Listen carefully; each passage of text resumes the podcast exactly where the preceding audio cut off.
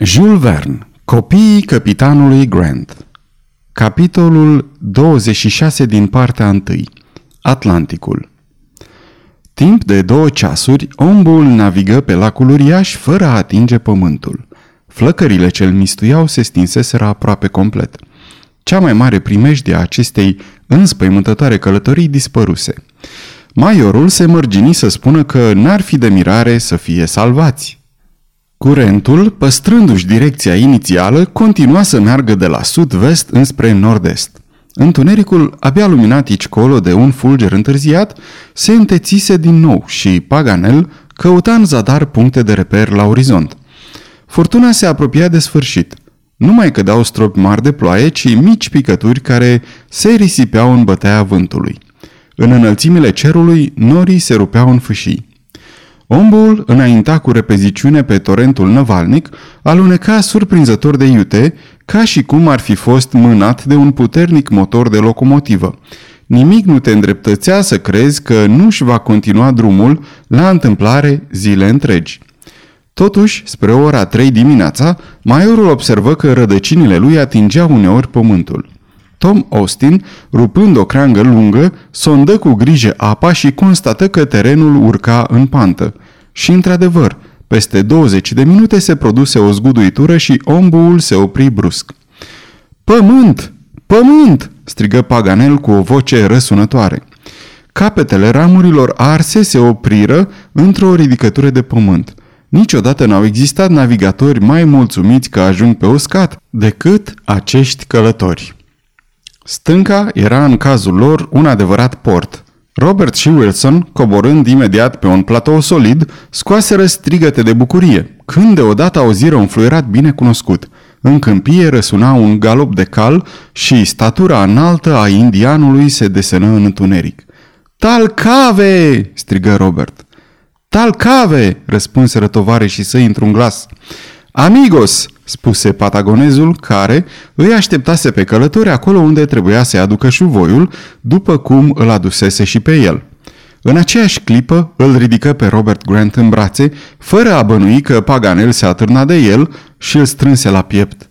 În curând, Glenarvan, maiorul și marinarii, fericiți că-și revăd călăuza credincioasă, îi strânseră mâna din toată inima. Patagonezul îi conduse apoi într-o estansie apărăsită. Aici ardea un foc la care naufragiații se încălziră. La frigare erau puse bucăți mari de vânat, din care nu rămase nicio firmitură. Și când, odihniți, începură să se gândească la ei, nici unuia nu-i venea să creadă că au putut scăpa din aventura aceasta atât de primejdioasă. Apă, foc și înfiorătorii caiman din râurile argentiniene. În câteva cuvinte, Talcave îi povesti lui Paganel prin ce trecuse și îi arătă că scăpase numai datorită calului. Paganel încercă atunci să explice noua interpretare a documentului și speranțele pe care le nutreau acum. Să fi înțeles oare indianul ingenioasele ipoteze ale savantului? E îndoielnic. El își vedea însă prietenii fericiți și încrezători și nu îi trebuia mai mult. Ne putem da ușor seama că nefericiții călători nu s-au lăsat mult rugați ca după ziua de odihnă petrecută în Ombu să pornească iar la drum.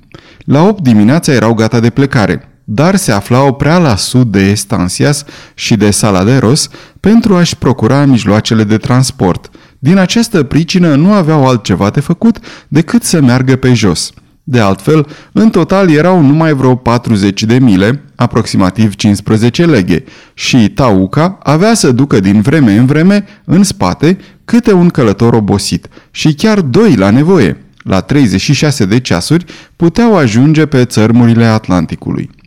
Călăuza și tovarășii săi lăsară în urma lor uriașa depresiune, înecată încă în apă și își îndreptară pașii spre terenurile mai ridicate. Pământul argentinian își redobândea fizionomia sa monotonă. Câteva desișuri plantate de europeni îndrăzneau să-și ridice capul peste pășuni, tot atât de rare de altfel ca și în împrejurimile sierelor Tandil și Tapalcoem. Copacii indigeni nu cresc decât la liziera preeriei și în apropierea capului Corientes. Astfel trecu ziua. Ziua următoare, cu 15 mile înainte de a ajunge la țărm, se și simțea vecinătatea oceanului. Virazonul, un vânt ciudat care bate regulat în timpul după amiezii și noaptea spre zori, culca ierburile înalte. Pe pământul uscat se ridicau câțiva arbori răsfirați, mici mimoze arborescente, stufișuri de salcâm și mănunchiuri de curamamel. Câteva lagune sărate sclipeau ca niște cioburi de sticlă și le îngreuiau mersul, căci trebuiau ocolite. Călătorii iuțeau pasul ca să ajungă în aceeași zi la lacul Salado, pe țărmul oceanului și, ca să mărturisim adevărul, erau destul de obosiți când pe la ora 8 seara dă dură de dunele de nisip înalte de 20 de prăjini, aproximativ 58 de metri, care mărginesc liziera înspumată a oceanului. În curând auziră murmurul prelung al fluxului. Oceanul!" strigă Paganel. Da, oceanul!" răspunse Talcave. Și călătorii, deși aproape slăiți de puteri, urcau totuși pe dune cu multă agilitate. Dar întunericul se și lăsase. Privirile se plimbau zadarnic pe nesfârșita întindere întunecată. Căutau Duncanul fără al zări. E totuși aici!" exclamă Glenarvan. Trebuie să ne aștepte plutind în lungul coastelor. Îl vom vedea mâine, răspunse McNabbs. Tom Austin lansă un strigăt la întâmplare spre iahtul invizibil, fără a obține însă un răspuns. Vântul bătea de altfel foarte tare și creasta spumoasă a valurilor se sfărma într-o pulbere fină până dincolo de dune. Chiar dacă Duncanul se găsea la locul de întâlnire, omul de veghe nu putea nici să audă, nici să fie auzit. Coasta nu oferea niciun loc de adăpost, nici golf, nici port, nici măcar un intrând. Era formată din bancuri de nisip care se pierdeau în mare și care erau mai primejdioase decât stâncile de la suprafața apei. Într-adevăr, bancurile tulbură valurile, iar în preajma lor marea este foarte agitată și corăbile ce pătrund pe timp de furtună în regiunea acestor covoare de nisip sunt pierdute cu siguranță. Era deci foarte firesc ca Duncanul, socotind coasta inabordabilă și fără port de refugiu, să se țină la distanță. John Mangles, cu prudența lui obișnuită, trebuie că se depărtase cât se poate de mult de ea. Aceasta fu părerea lui Tom Austin, care susținu că Duncanul nu putea naviga la mai puțin de 5 mile de coastă. Maiorul ceru deci prietenului lui nerăbdător să se resemneze. De altfel, n-aveau niciun mijloc să risipească bezna. La ce bun atunci să-și obosească ochii, tot ațintindu-i în zarea întunecată? Aceasta este o înregistrare Cărțiaudio.eu. Această înregistrare a fost citită cu respectarea legislației în vigoare pentru www.cărțiaudio.eu. Toate înregistrările Cărțiaudio.eu reprezintă opere din domeniul public – și anume au trecut 70 de ani de la moartea autorului. Copierea, reproducerea, multiplicarea, vânzarea, închirierea și sau difuzarea publică sau pe internet a acestei înregistrări fără acordul scris al cărții audio.eu constituie infracțiune și se pedepsește conform legislației în vigoare. Pentru noutăți, Vă invităm să vizitați www.cărțiaudio.eu și vă rugăm să ne susțineți pe canalul nostru de YouTube Cărți Audio, abonând-vă la el, dându-ne like și follow și dând share la înregistrările noastre. De asemenea, vă rugăm să-i susțineți cu o donație în orice cuantum pe harnicii și talentații noștri naratori voluntari, accesând paginile cu înregistrările lor de pe site-ul nostru www.cărțiaudio.eu. Naratorul acestei cărți este Valentin din București. Acestea fiind spuse, McNabbs organiză un fel de tabără la adăpostul Dunelor. Pentru ultima cină a călătoriei folosiră ultimele provizii. Apoi, fiecare, urmând exemplul maiorului, își improviză câte un pat destul de confortabil săpându-l în nisip și trăgându-și până sub bărbie pătura uriașe de nisip, căzu într-un somn adânc. Numai Glenarvan veghea. Briza continua să bată tare și oceanul se resimțea încă în urma furtunii. Valurile, mereu agitate, se sfărmau la poalele bancurilor cu un zgomot de tunet. Glenarvan nu se împăca deloc cu gândul că Duncanul s-ar putea totuși să nu se găsească în apropiere. De altfel, nici nu-i trecea prin gând că vasul să nu fi venit la întâlnire. Glenarvan părăsise golful Talhacuano la 14 octombrie, și sosise pe tărâmul Atlanticului la 12 noiembrie. În timpul acestor 30 de zile, în care caravana a străbătut Chile, Anzi Cordilieri, Pampasul, câmpia argentiniană, Duncanul avusese vreme să înconjoare capul Horn și să ajungă pe coasta opusă. Un asemenea vas nu putea întârzia. Furtuna fusese desigur violentă și bântuise cu o furie teribilă pe întinsa suprafață a Atlanticului, dar iahtul era un vas bun și capitanul lui un marinar priceput. Ținând seama de toate acestea, trebuia să se găsească acolo și credința lui Glenarvan era că Duncanul sosise. Acest raționament nu izbuti să-l liniștească pe Glenarvan, căci între inimă și rațiune nu învinge întotdeauna rațiunea. Îi vedea în întuneric pe toți aceia pe care îi iubea, pe scumpa lui Helena, pe Mary Grant și întreg echipajul Duncanului. Lordul rătăcea pe țărmul pustiu, acoperit de spuma fosforescentă a valurilor, privea și asculta. Uneori, vedea parcă aievea o pâlpâire de lumină pe mare. Dacă nu mă înșel, își spunea, iată lumina de pe Duncan. Ah, de ce nu pot să străpung întunericul cu privirea? Deodată îi veni o idee. Paganel spunea că e nictalop. Paganel vedea, deci, noaptea. Se duse să-l trezească. Savantul dormea dus ca o cârtiță în vizuina lui, când un braț viguros îl smulse din culcușul de nisip. Cine e acolo?" strigă el. Eu, Paganel." Care e eu?" Glenarvan." Haide, am nevoie de ochii dumitale." De ochii mei?" răspunse Paganel, care tocmai și freca tare. Da, de ochii dumitale ca să recunoști Duncanul în bezna asta. Haide, vino!" Dracosoia de nictalopie, își spuse Paganel, mulțumit totuși că îi poate fi de folos lui Glenarvan. Se sculă, întinzându-și mădularele amorțite, bombănind ca omul trezit din somn pe neașteptate, apoi își urmă prietenul pe țărm. Glenarvan îl rugă să cerceteze orizontul întunecat al mării. Timp de câteva minute, Paganel scrută conștiincios zarea. Ei, nu observ nimic?" întrebă Glenarvan. Nimic!" exclamă Paganel. Nici măcar o pisică n-ar vedea ceva, chiar la doi pași de ea. Caută o lumină roșie sau verde, adică o lumină de babord sau tribord. Nu văd nici verde, nici roșu, totul e negru, răspunse Paganel, ai cărui ochi se închideau fără să vrea. Și vreme de jumătate de oră, el își urmă mașinal prietenul nerăbdător, moțăind, lăsând să-i cadă capul în piept și tresărind în răstimpuri. Nu răspundea, nici nu vorbea. Pașii lui șovăitori îl duceau ca pe un om beat. Glenarvan îl privi. Paganel dormea mergând. Îl luă atunci de braț și, fără a-l deștepta, îl conduse din nou în patul lui, unde îl acoperi cât se putea de confortabil cu pătura de nisip. În zori, toată lumea sări în picioare trezită de acest strigăt. Duncan! Duncan! Ura, ura! răspunseră cu toții repezindu-se spre țărm. Într-adevăr, la cinci mile de țărm, iahtul plutea încet cu pânzele strânse. Fumul îi se risipea nedezlușit din ceața dimineții. Marea era agitată și nicio corabie de tonajul Duncanului nu s-ar fi putut apropia fără primejdie de bancurile de nisip. Glenarvan, înarmat cu ochianul lui Paganel, urmărea manevrele Duncanului. John Mangles probabil nu-i zărise pe călători, căci Duncanul nu înainta, ci continua să navigheze cu murele la babord în direcția vântului. În acest moment însă Talcave și încărcă carabina și o descărcă în direcția iahtului.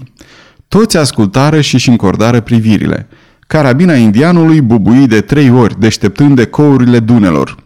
În sfârșit, un fum alb se zări pe flancurile iahtului. Ne-au văzut!" strigă Glenarvan. E tunul de pe Duncan!"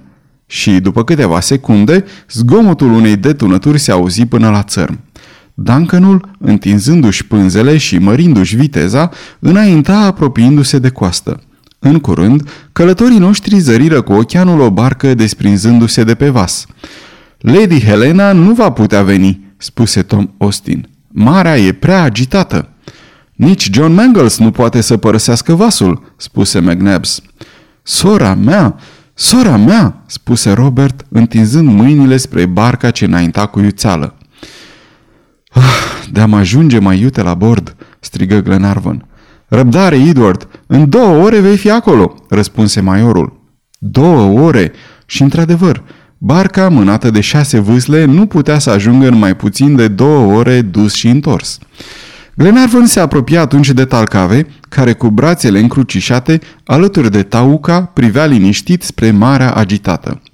Glenarvan îi luă mâna și arătă iahtul. Vino, îi spuse. Indianul clătină încet din cap. Vino, prietene, spuse din nou Glenarvan. Nu, răspunse cu blândețe Talcave. Aici e Tauca și acolo Pampasul, adăugă el, îmbrățișind cu un gest pătimaș imensa întinderea câmpiei. Glenarvan înțelese că indianul nu s-ar despărți niciodată de preeria în care trăise și în care se aflau mormintele strămoșilor săi. El cunoștea devotamentul acestor copii ai deșertului pentru țara lor. Strânse deci mâna lui Talcave și nu mai insistă. Nu insistă nici când indianul, zâmbind în felul lui, refuză răsplata serviciilor sale spunând Din prietenie. Glenarvan nu putu să-i răspundă. Ar fi vrut să-i lase cel puțin un semn viteazul indian care să-i amintească de prietenii din Europa. Dar ce mai rămăsese? Armele, cai, pierduseră totul în dezastrul inundației. Nici prietenii lui nu erau mai bogați decât el. Nu știa deci cum să-i mulțumească viteazul indian pentru devotamentul lui când îi veni deodată o idee. Scoase din portofel un medalion prețios în care se găsea un minunat portret, o capodoperă a lui Lawrence și îl întinse indianului. Soția mea, spuse el. Talcave privi portretul cu înduioșare și rosti doar aceste cuvinte. Bună și frumoasă.